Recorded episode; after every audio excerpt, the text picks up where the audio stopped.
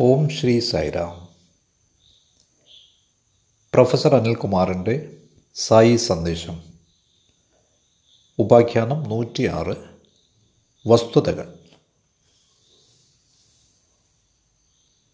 പ്രശാന്തി സന്ദേശത്തിന്റെ നൂറ്റി ആറാം ഉപാഖ്യാനം നിങ്ങളെ സ്വാഗതം ചെയ്യുന്നു. ഞങ്ങളുടെ പോഡ്കാസ്റ്റ് പ്രഭാഷണങ്ങൾ ശ്രദ്ധിക്കുന്നതിന് നിങ്ങൾക്ക് നന്ദി. നിങ്ങളിപ്പോൾ കാണിക്കുന്ന ഇതേ താല്പര്യം ഭാവിയിലും ദയവായി കാണിച്ചാലും.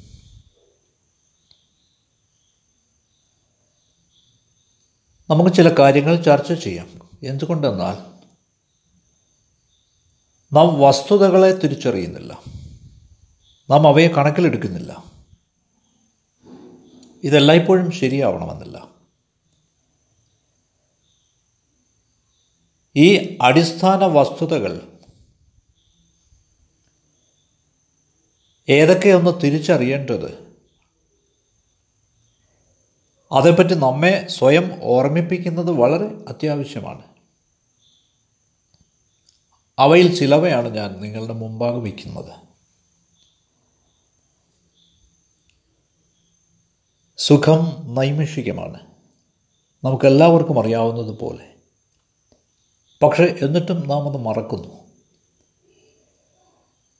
നാം ഈ നൈമിഷിക സുഖങ്ങളുടെ പുറകെ പോകുന്നു. അതേസമയം ആനന്ദം ബ്ലിസ് എന്നത് അനശ്വരമാണ് ശാശ്വതമാണ്. പക്ഷെ നിർഭാഗ്യവശാൽ നാം സുഖമാണ് തേടുന്നത്. സുഖത്തിൽ മുഴുകിയ ജീവിതം പാഴാണ് എന്ന് പറയും. ജീവിതം പാഴാക്കലാണെന്ന് പറയും. ഈ നൈമിഷിക സുഖങ്ങൾക്കായി നാം നമ്മുടെ ജീവിതം പാഴാക്കേണ്ടതുണ്ടോ? ഒരിക്കലും നമ്മെ വിട്ടു പിരിയാത്തതിന് വേണ്ടിയാണ് നാം അഭിലഷിക്കേണ്ടത്. മരണത്തിന് പോലും അത് തട്ടിയെടുക്കാനാവില്ല നമ്മിൽ നിന്ന്. അതാണ് ആനന്ദം ബ്ലിസ്. അപ്പോൾ ഈ ചോദ്യം ഉയരാം. എന്താണ് അതിന്റെ പ്രയോജനം? എനിക്കത് എങ്ങനെ അറിയാം? നിങ്ങൾ ആനന്ദം അനുഭവിച്ചാൽ നിങ്ങൾ ആൾക്കൂട്ട മനഃശാസ്ത്രത്തിന് പുറകെ പോവില്ല. നിങ്ങൾ ആൾക്കൂട്ടങ്ങളിൽ ചേരില്ല. ഇല്ല. നിങ്ങൾക്ക് നിങ്ങളുടേതായ വ്യതിരിക്തമായ ചിന്തയാണ് ഉണ്ടാവുക. നിങ്ങൾ ഒരിക്കൽ കൂടി വിഡ്ഢിയാവില്ല. ഈ ശാശ്വത ആനന്ദത്തിന് വേണ്ടിയുള്ള നിങ്ങളുടെ ത്വര ഓരോ ദിവസവും വർദ്ധിച്ചു വരും. ഈ നഗ്നമായ വസ്തുത പ്രാരംഭത്തിൽ തന്നെ നാം ഗ്രഹിക്കേണ്ടതുണ്ട്. ഇനി ഞാൻ എന്റെ ഭൂതകാലത്തിൽ ചെയ്ത പ്രവൃത്തി തിരിച്ചറിഞ്ഞു എന്നിരിക്കട്ടെ. ഇതിനെ പശ്ചാത്തലമാക്കിക്കൊണ്ട് ഞാൻ ഇന്ന് എന്തെങ്കിലും ചെയ്യുകയാണ്. ഭൂതകാലത്തിൽ നിന്നുള്ള ഒരുതരം പ്രതിപ്രവർത്തനമാണിത്. ഈ കഴിഞ്ഞ കാലത്തെ പ്രതിപ്രവർത്തനം സ്വാതന്ത്ര്യമേ അല്ല അല്ല. സ്വന്തമായി നിങ്ങൾ ഒരിക്കലും സ്വതന്ത്രനാവില്ല. നിങ്ങൾ ഈ വസ്തുതയും മനസ്സിലാക്കേണ്ടതുണ്ട്. ചിലപ്പോൾ ചില ആളുകൾ വിചാരിക്കും ഞാൻ എന്റേതായ മാർഗമാണ് പിന്തുടരുന്നത്. ഞാൻ ഇപ്രകാരമാണ് ചെയ്യുന്നത്. ഞാൻ ഒരിക്കലും ഇതിൽ നിന്ന് വ്യതിചലിക്കില്ല. ഞാനിത് ശീലിച്ചിരിക്കുന്നു. ഞാൻ ഇതോട് ഇഴുകിച്ചേർന്നിരിക്കുന്നു. ഇങ്ങനെ.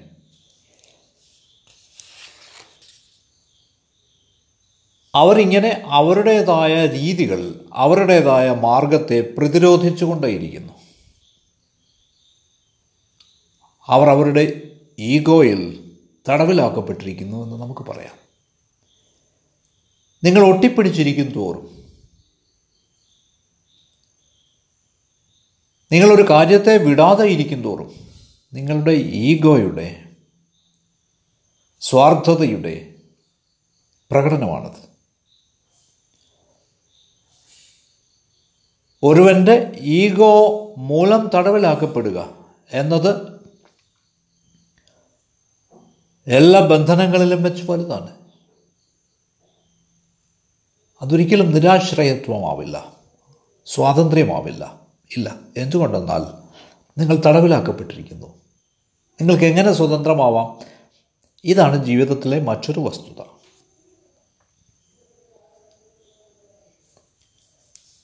ചില നേരം ഭഗവാൻ നമ്മെ മറ്റൊരു പേര് വിളിക്കുന്നത് കാണാം. ഒരു പയ്യനെ അവിടുന്ന് വിളിക്കുന്നത് ഗോപാൽ. ഗോപാൽ എന്നാണ്. അവന്റെ പേര് ശരിക്കും ഗോപാൽ എന്നല്ല. അവനൊരു രാജകുടുംബാംഗമാണ്.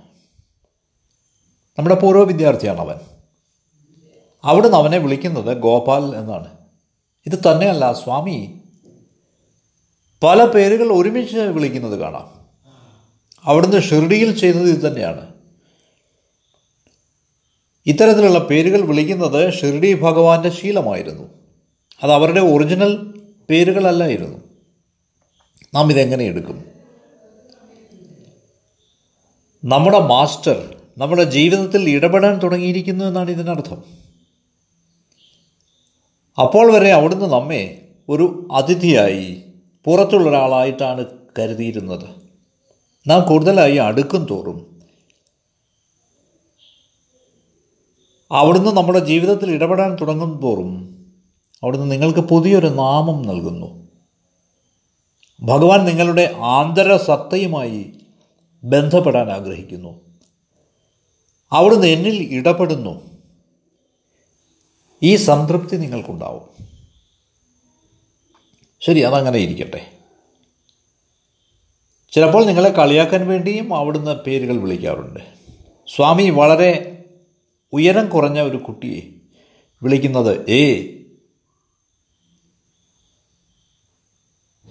മൂന്ന് മാങ്ങ ഇവിടെ വരൂ. ഇങ്ങനെയാണ്. ഈ മൂന്ന് മാങ്ങ എന്നത് അവന്റെ പേരല്ല.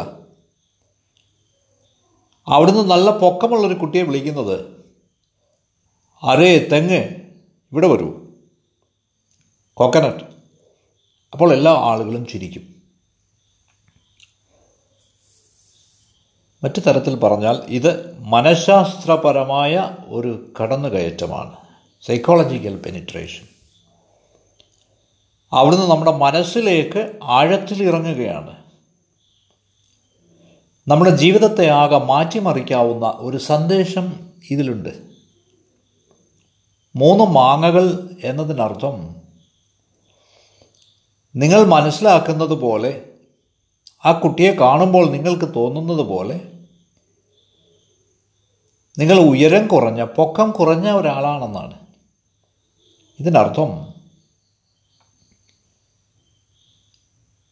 ഇതേ ചൊല്ലി നിങ്ങൾക്ക് ഇടുങ്ങിയ മനസ്സുണ്ടാവാൻ പാടില്ല. നിങ്ങൾ കണ്ടീഷൻ ചെയ്യപ്പെടാൻ പാടില്ല. ഇതിന് പുറത്തു വരൂ എന്നാണ്? ഇതിനുള്ളിൽ ഒളിഞ്ഞിരിക്കുന്ന സന്ദേശം. മറ്റൊരു കുട്ടിയെ അവിടുന്ന് വിളിക്കുന്നു. അരേ കോക്കനട്ട് ഇതിനർത്ഥം നല്ല കാറ്റടിച്ചാൽ തെങ്ങും നിലമ്പത്തും അതുകൊണ്ട് ജീവിതത്തിലെ വെല്ലുവിളികൾ നേരിടുമ്പോൾ ഇതേപോലെ നിലംപരിശാവാതിരിക്കുക എന്നതാണ്. ധ്വന്യാത്മകമായ സന്ദേശം ഇതാണ്. അതുകൊണ്ട് നമ്മുടെ ജീവിതത്തെ ആകെ മാറ്റിമറിക്കാനാവുന്ന ഒരു സന്ദേശം ഇതിനുള്ളിലുണ്ടാവും. നാം ഭഗവാനോട് കൂടുതൽ കൂടുതലായി അടുക്കും തോറും അതൊരു വലിയ യാത്രയുടെ തുടക്കമാവുന്നു. ഒരു ആധ്യാത്മിക യാത്രയുടെ സ്പിരിച്വൽ ജേണി ഒരു വിത്ത് വിതയ്ക്കപ്പെടുകയാണ്. അതുകൊണ്ട് നാം സഹകരിച്ചേ തീരൂ. അത് വൻ വൃക്ഷമായി മാറി നിറയെ ഫലങ്ങളുണ്ടാവും. ഈ അടുപ്പം കൊണ്ട് നാം എത്രമാത്രം ധന്യരായി എന്ന് നമുക്ക് മനസ്സിലാവും. മറ്റു തരത്തിൽ പറഞ്ഞാൽ ഇത്തരം സ്വാധീനം നിങ്ങളുടെ ജീവിത ശൈലിയായി മാറണം. സ്വാമിയുടെ സ്വാധീനം നിങ്ങളുടെ ജീവിത ശൈലിയാവണം എന്തുകൊണ്ടെന്നാൽ അതിനെ ഒരിക്കലും പരിമിതപ്പെടുത്താനാവില്ല. ഒരു ദിവസത്തേക്കോ അല്ലെങ്കിൽ ഒരു ഭജൻ വേളയിലേക്കോ അതിനെ പരിമിതപ്പെടുത്താനാവില്ല. ഇല്ല. ഇനി മറ്റൊരു വസ്തുത ഇതാണ്. സ്വാമി നിരവധി ആളുകൾക്ക് സ്വപ്ന ദർശനം നൽകുന്നുണ്ട്. സ്വപ്നം കൊണ്ട് അവരെ അനുഗ്രഹിക്കുന്നുണ്ട്. നിരവധി ആളുകൾ ഇതേപ്പറ്റി അഭിമാനിക്കുന്നവരാണ്. എന്നാൽ ധാരാളം ആളുകൾക്ക് ഒരു സ്വപ്നവും ഉണ്ടാവാറില്ല. ചില ആളുകൾക്ക് സ്വപ്നങ്ങൾ ഉണ്ടാവുന്നു. വൈ എന്തുകൊണ്ട്? എന്തുകൊണ്ടെന്നാൽ സ്വപ്നത്തിൽ സ്വപ്നത്തെ നിങ്ങൾ പൂർണമായി വിശ്വസിക്കുന്നു.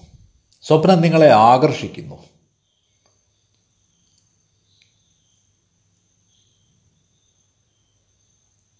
നിങ്ങൾ അവിടുന്ന് പ്രേമിക്കുന്നു. അതുകൊണ്ട് അവിടുന്ന് നിങ്ങളെ സ്വപ്നം കൊണ്ട് അനുഗ്രഹിക്കുന്നു.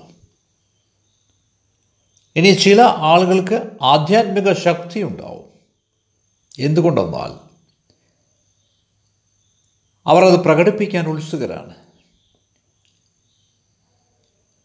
ശരി അവിടുന്ന് ഈ ശക്തി തരുന്നു. ചില ആളുകളുടെ കുണ്ടലിനി ഉണർത്തപ്പെടുന്നു. അവർ അവരുടെ ആത്മപ്രകാശം ദർശിക്കുന്നു. അതെ. ഇവയെല്ലാം നിങ്ങളെ ചലിപ്പിക്കുന്നതിനുള്ള ഭഗവാന്റെ മാർഗങ്ങളാണ് ടെക്നിക്കുകളാണ്. നിങ്ങളെ ചലിപ്പിക്കുന്നതിന് എന്തുകൊണ്ടെന്നാൽ നിങ്ങളിപ്പോൾ കെട്ടി നിൽപ്പാണ് സ്റ്റാഗ്നേറ്റിംഗ് നിങ്ങളുടെ ജീവിതത്തിൽ. ഒഴുകാതെ നിൽപ്പാണ്. നിങ്ങൾ ഒഴുകിയേ തീരൂ. ഈ ചലനത്തിന് നിങ്ങളെ പ്രേരിപ്പിക്കേണ്ടതുണ്ട്. ഒരു സ്വപ്നം കൊണ്ടോ അല്ലെങ്കിൽ ആധ്യാത്മിക ശക്തി കൊണ്ടോ അല്ലെങ്കിൽ നിങ്ങളുടെ കുണ്ടലിനിയെ ഉണർത്തിക്കൊണ്ടോ എന്തു തന്നെ ആയാലും നിങ്ങളെ ചലിപ്പിക്കാൻ വേണ്ടി നിങ്ങളെ പ്രേരിപ്പിക്കാൻ വേണ്ടിയാണിത്. കാരണം ഈ ചലനം വളരെ ആവശ്യമാണ്. ചലനം നിർണായകമാണ്. ചലനം ചടുലമാണ്. അത് വാസ്തവമായ കാര്യമാണ്. വാസ്തവമാണ്.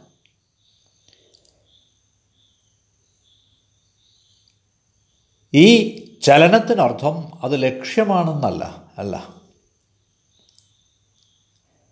ഈ നടത്ത ലക്ഷ്യമല്ല.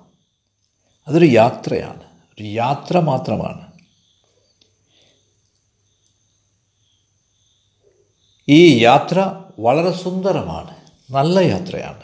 എന്തുകൊണ്ടെന്നാൽ ലക്ഷ്യത്തിലേക്കുള്ള യാത്ര നമുക്കറിയാവുന്നതുപോലെ വളരെ വളരെ സുന്ദരമാണ്. അതുകൊണ്ട് നമ്മുടെ ദിവ്യ ഗുരു എന്ന നിലയിൽ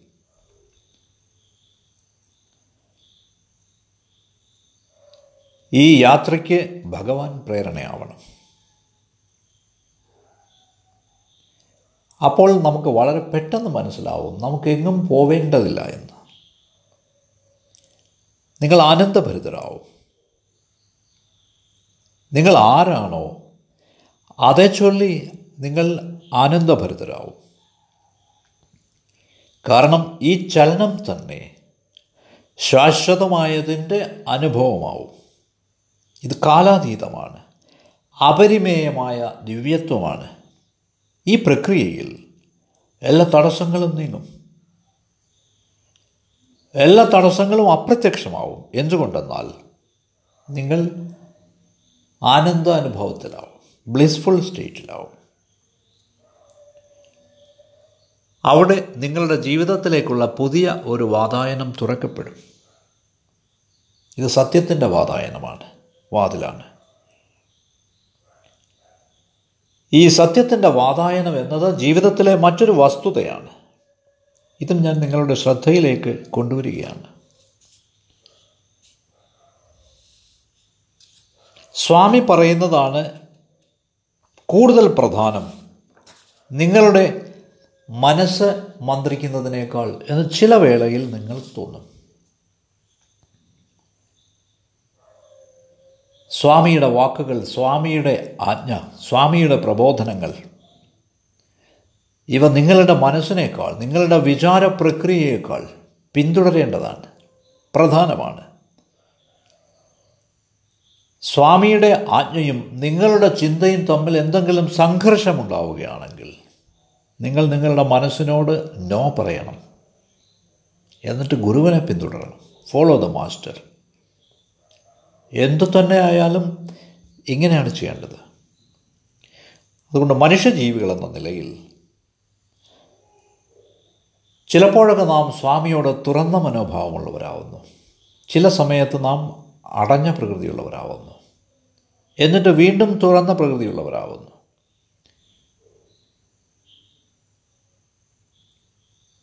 സ്വാമിയോട് തുറന്ന മനോഭാവമുള്ളവരാവാൻ നമ്മൾ അതിശയം എന്തെന്നാൽ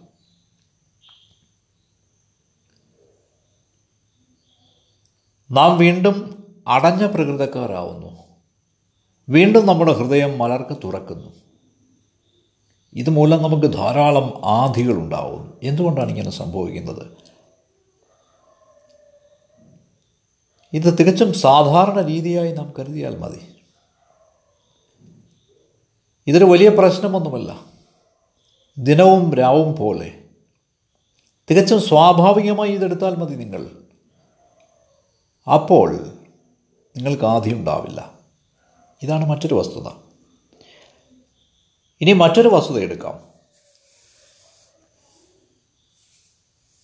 നിങ്ങളൊരു നെഗറ്റീവ് ഘട്ടത്തിൽ നിൽക്കുമ്പോൾ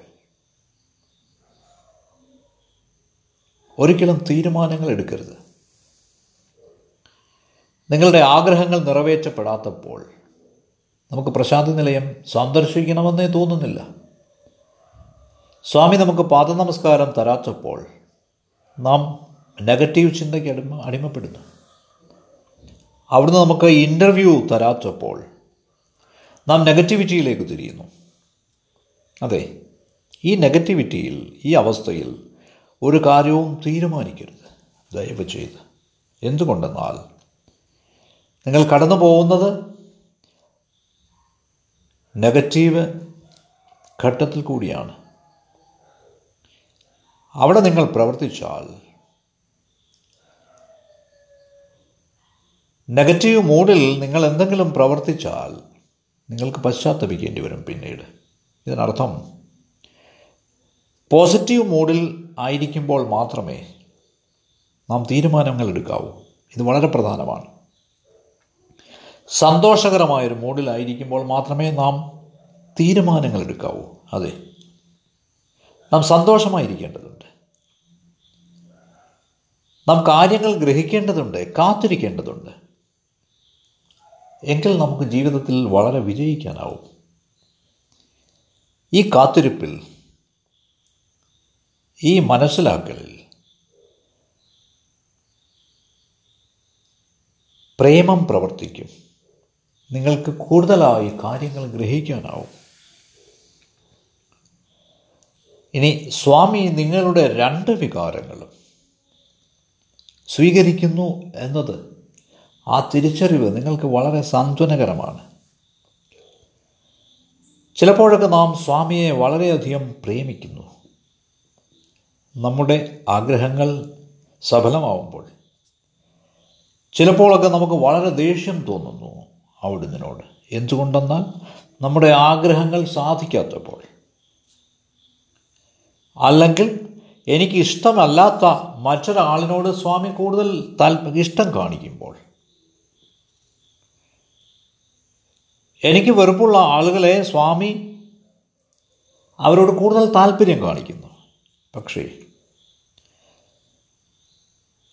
നിങ്ങളുടെ ഭാവം പ്രേമത്തിലാവട്ടെ കോപത്തിലാവട്ടെ സ്വാമി അതേപടി സ്വീകരിക്കുന്നു. വാസ്തവത്തിൽ പ്രേമമെന്നത് എപ്പോഴും വൃത്തികെട്ട കാര്യങ്ങളുടെ കൂടെയാണ്.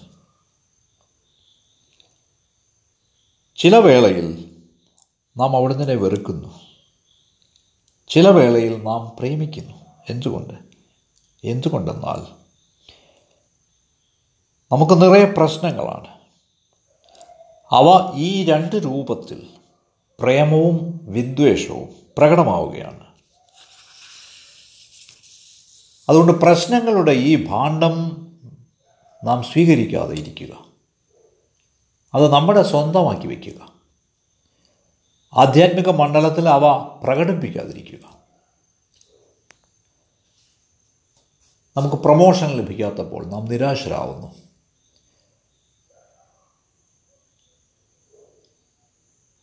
നമ്മുടെ ബോസ് നമുക്ക് അനുകൂലമായി നിൽക്കാത്തപ്പോൾ നാം ആകപ്പാടെ ഇളകിമറിയുന്നു. വിദ്വേഷം നിറയുന്നു നമ്മുടെ ഉള്ളിൽ. അപ്പോൾ എന്തു സംഭവിക്കുന്നു? നാം നമ്മുടെ ഈ വിദ്വേഷം നമ്മുടെ ഡിവൈൻ മാസ്റ്റർക്ക് നേരെ പ്രക്ഷേപിക്കുന്നു. അതുകൊണ്ടാണ് ആളുകൾ പറയുന്നത് എനിക്കിന്ന് നല്ല മനോഹരമായ ഒരു ദർശനം ലഭിച്ചു. മനോഹരമായ ഒരു ദർശനവും വൃത്തികെട്ട ദർശനവും ഉണ്ടോ? ഇല്ല. അത് കേവലം നിങ്ങളുടെ പ്രക്ഷേപണമാണ്. യുവർ പ്രൊജക്ഷൻ നിങ്ങൾ സുന്ദരനാണെങ്കിൽ നിങ്ങൾ അനുഗ്രഹീതനാണെങ്കിൽ അനുഗ്രഹഭരിതനാണെങ്കിൽ ദർശനവും ബ്ലിസ്ഫുള്ളായിരിക്കും അനുഗ്രഹപൂർണമായിരിക്കും. അതുകൊണ്ട് നാം നമ്മുടെ വിദ്വേഷം നമ്മുടെ മാസ്റ്റർക്ക് നേരെ പ്രക്ഷേപിക്കാതിരിക്കുക. ഒരു സാഹചര്യത്തിലും. നാം സകല കാര്യങ്ങളും അവിടുന്ന് നേരെയാണ് എറിയുന്നത്. നല്ലതായാലും ചീത്തയായാലും. വേണ്ട. ഒരു വലിയ അനുഭവം നിങ്ങളെ ഉയരങ്ങളിലേക്ക് കൊണ്ടുപോകും. ഒരു മഹത്തായ അനുഭവം.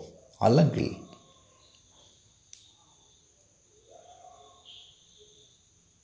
അവ നിങ്ങളെ നെഗറ്റിവിറ്റിയുടെ അഗാധമായ താഴ്വരയിലേക്ക് വലിച്ചെറിയും. ഭഗവാന്റെ സ്നേഹത്തിന് പാത്രമായ ഭഗവാനാൽ പ്രോത്സാഹിപ്പിക്കപ്പെട്ട പ്രശസ്തരായ നിരവധി ആളുകളെ നമുക്കറിയാം. അവർ ഉയരങ്ങളിലെത്തിയിട്ടുണ്ട്. ഭഗവാൻ അവരെ പരീക്ഷിക്കുന്ന അവസരത്തിൽ അവരുടെ അവസരങ്ങൾ നഷ്ടപ്പെടുന്ന അവസരത്തിൽ അവർ നെഗറ്റിവിറ്റിയുടെ താഴ്വരകളിലേക്ക് വീഴുന്നു. അതുകൊണ്ട് ഇത് സ്വാഭാവികമായ ഒരു കാര്യമാണ്. അത്. ഇനി ചില സമയം നാം പഴിക്കപ്പെട്ടേക്കാം. ശരി. എല്ലായ്പ്പോഴും നാം പുകഴ്ത്തപ്പെടണം സ്വയം പുകഴ്ത്തപ്പെടണം എന്ന് എന്തുകൊണ്ട് ചിന്തിക്കുന്നു? ഇല്ല. സ്വാമിയിലേക്ക് തിരിച്ചു വരുന്നത് സന്തോഷകരമായ അനുഭവമാണ്. അപ്പോൾ നാം നെഗറ്റീവ് മൂഡിൽ വളരെ നിരാശരായി ഇരിക്കുന്ന വേളയിൽ ഈ തിരിച്ചു വരവ് ആനന്ദദായകമാണ്. നിങ്ങൾ തിരിച്ചു വരുമ്പോഴേക്കും എല്ലാവരും വിജയശ്രീലാളിതരായി പുറത്തു പോയിരിക്കും. എല്ലാവരും ഈ ടെസ്റ്റ് പാസ്സായിരിക്കും ഇപ്പോൾ നിങ്ങൾ സാധാരണക്കാരനായിരിക്കുന്നു. നാം ഇവിടെ തിരിച്ചെത്തുമ്പോഴേക്കും സ്വാമിയോടുള്ള പ്രേമവും തിരികെ എത്തിയിരിക്കും. മറ്റു തരത്തിൽ പറഞ്ഞാൽ ജീവിതമെന്നത് നിരന്തരം ഉരുണ്ടുകൊണ്ടിരിക്കുന്ന ഒരു ചക്രമാണ്. ചിലപ്പോഴൊക്കെ നമ്മുടെ അടുത്തേക്ക് ചിലപ്പോഴൊക്കെ നമ്മിൽ നിന്നകന്ന്. അതുകൊണ്ട് ഒരിക്കലല്ലെങ്കിൽ മറ്റൊരിക്കൽ മുഴുവൻ മനസ്സും നാം ഉപേക്ഷിച്ചേ മതിയാവും. കാരണം നല്ലതും ചീത്തയും ഈ പ്രക്ഷുബ്ധതയും വിദ്വേഷവും എല്ലാം മനോലീലകളാണ് മൈൻഡ് ഗെയിം നാം ഈ മനോലീലകളെ പൂർണമായും ഉപേക്ഷിച്ചേ മതിയാവും. ഒരിക്കൽ നാം സ്വാമിയിലേക്ക് തിരിച്ചെത്തിയാൽ നാം അവിടുത്തെ കാണുമ്പോൾ ദർശിക്കുമ്പോൾ അവിടുത്തെ സാന്നിധ്യത്താൽ നാം വശീകരിക്കപ്പെടുന്നു. നാം നമ്മുടെ വ്യക്തിത്വം മറന്നു പോകുന്നു നാം ഒരിക്കലും നമ്മുടെ കുറ്റങ്ങളെപ്പറ്റി ചിന്തിക്കുന്നില്ല. നാം നമ്മുടെ പോരായ്മകളെപ്പറ്റി ചിന്തിക്കുന്നില്ല. നാം അവിടുത്തെ പറ്റിയാണ് ചിന്തിക്കുന്നത്. നമ്മുടെ കുറ്റങ്ങളെ പറ്റിയല്ല. എത്ര സുന്ദരമായ കാര്യമാണിത്. ഇതിനർത്ഥം നിങ്ങൾ നിങ്ങളുടെ സ്വത്വത്തിലേക്ക് തിരികെ പോകുന്നു എന്നാണ്. നിങ്ങൾ എന്താണോ അവിടുന്ന് നിങ്ങളെ അങ്ങനെയാണ് ദർശിക്കുന്നത്. നിങ്ങൾ എന്താണോ നിങ്ങൾ സ്വയം നിങ്ങളെ അങ്ങനെ കണ്ടു തുടങ്ങുന്നു. അതുകൊണ്ട് എല്ലാ നീക്കങ്ങളും ഉപേക്ഷിക്കുക. നിങ്ങളുടെ എല്ലാ പദ്ധതികളും ഉപേക്ഷിക്കുക. നിങ്ങളെ അലോസരപ്പെടുത്തുന്ന കാര്യങ്ങളൊക്കെ ഉപേക്ഷിക്കുക. അതെ. എനിക്കും എന്റെ സ്വാമിക്കുമിടയിൽ പ്രേമമോ വിദ്വേഷമോ ഇല്ല. എന്തെങ്കിലും ആശകളുമായോ സ്ഥാനകാംക്ഷകളുമായോ അഭിലാഷങ്ങളുമായോ ബന്ധപ്പെട്ടൊന്നുമില്ല. ഇല്ല. ഞാൻ ഈ പ്രേമത്തിനും വിദ്വേഷത്തിനും അതീതനായിരിക്കുന്നു. അനുകൂലമായ കാലത്ത് പ്രേമം തോന്നുകയും വിദ്വേഷമുണ്ടാകുമ്പോൾ വെറുക്കുകയും ചെയ്യാതിരിക്കുക. ഇല്ല അങ്ങനെയില്ല. ഞാൻ ഇതിനൊക്കെ അതീതനാണ്. ഇങ്ങനെ ചിന്തിക്കുക. ഈ രീതിയിൽ എനിക്ക് സ്വാമിയോടടുക്കാൻ പറ്റും. അപ്പോൾ ഞാൻ ശരണാഗത ഭാവത്തിലാവും. I will be in a mood of surrender നിങ്ങൾ എന്താണ് ശരണാഗതി അടയാനുള്ളത്? എന്താണ് സറണ്ടർ ചെയ്യാനുള്ളത്? നെഗറ്റിവിറ്റി ഈ ഭാവമാണ് സറണ്ടർ ചെയ്യേണ്ടത്. ആ മധുരമായ പോസിറ്റിവിറ്റി നിങ്ങളിൽ ഉണ്ടാവട്ടെ.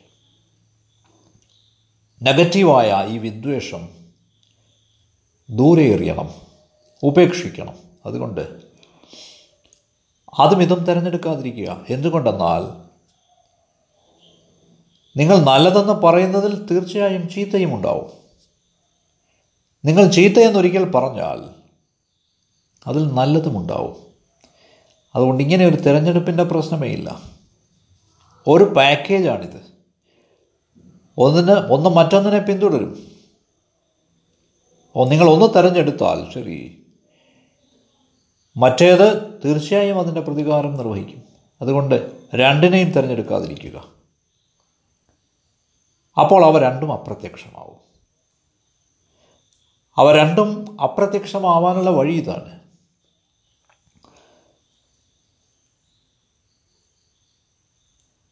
നാം പ്രേമവുമായി സ്വാമിയെ സമീപിക്കുക. ഈ വീലിന്റെ ചക്രത്തിന്റെ ഉദാഹരണം നിരന്തരമായി ഓർക്കുക. ഒന്നും സ്ഥിരമായി നിൽക്കില്ല. ഒന്നും അവശേഷിക്കില്ല. എല്ലാ കാര്യങ്ങളും കടന്നു പോകും എവറിത്തിങ് വിൽ പാസ് വിദ്വേഷവും കോപവും എല്ലാം. നിങ്ങളിൽ വിദ്വേഷമോ കോപമോ ഉണ്ടാവരുത്. അവബോധമുണ്ടാവണം. ഈ അവബോധം പ്രേമമായി പുറത്തു വരണം ഈ പ്രേമം അദ്വൈതമാണ് നോൺ ഡ്യുവലാണ് ഈ പ്രേമത്തിന്റെ അളവ് കുറഞ്ഞാൽ വിദ്വേഷവും അതിനെ പിന്തുടരും. ഞാൻ മുമ്പ് പറഞ്ഞതുപോലെ. അതുകൊണ്ട് അങ്ങനെയല്ല. നാം പ്രേമവുമായി സ്വാമിയുടെ അടുത്തേക്ക് വരുമ്പോൾ ഈ ചക്രം ഉരുളുന്നു. ഇത് പ്രേമമാണ്. ആ അവബോധമാണ്. അതുകൊണ്ട് നാം വിദ്വേഷവും പ്രേമവും രണ്ടും ഉപേക്ഷിക്കുമ്പോഴാണ് ഇത് സാധ്യമാവുന്നത്. ഇനി അടുത്ത വസ്തുത ഇതാണ്. അവിടുത്തെ സാന്നിധ്യത്തിൽ പ്രതീക്ഷകളില്ലാതെ ആശകളില്ലാതെ നമുക്ക് വലിയ സൗന്ദര്യം ദർശിക്കാനാവും. അതെ ശരിക്കുള്ള ഉപനയനം ഇതാണ്. അതിന് നാം ക്ഷമയുള്ളവരാവേണ്ടതുണ്ട്.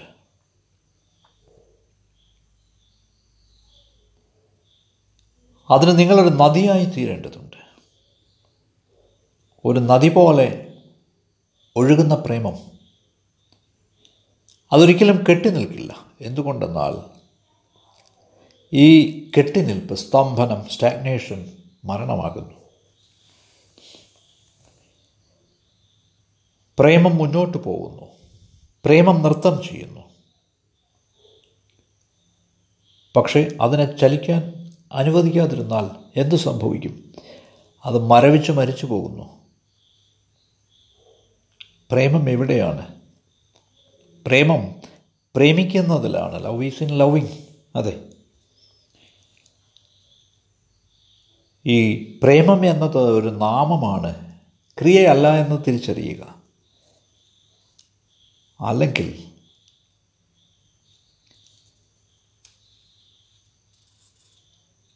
ഈ പ്രേമത്തെ നിങ്ങൾ കണക്കിലെടുക്കുക.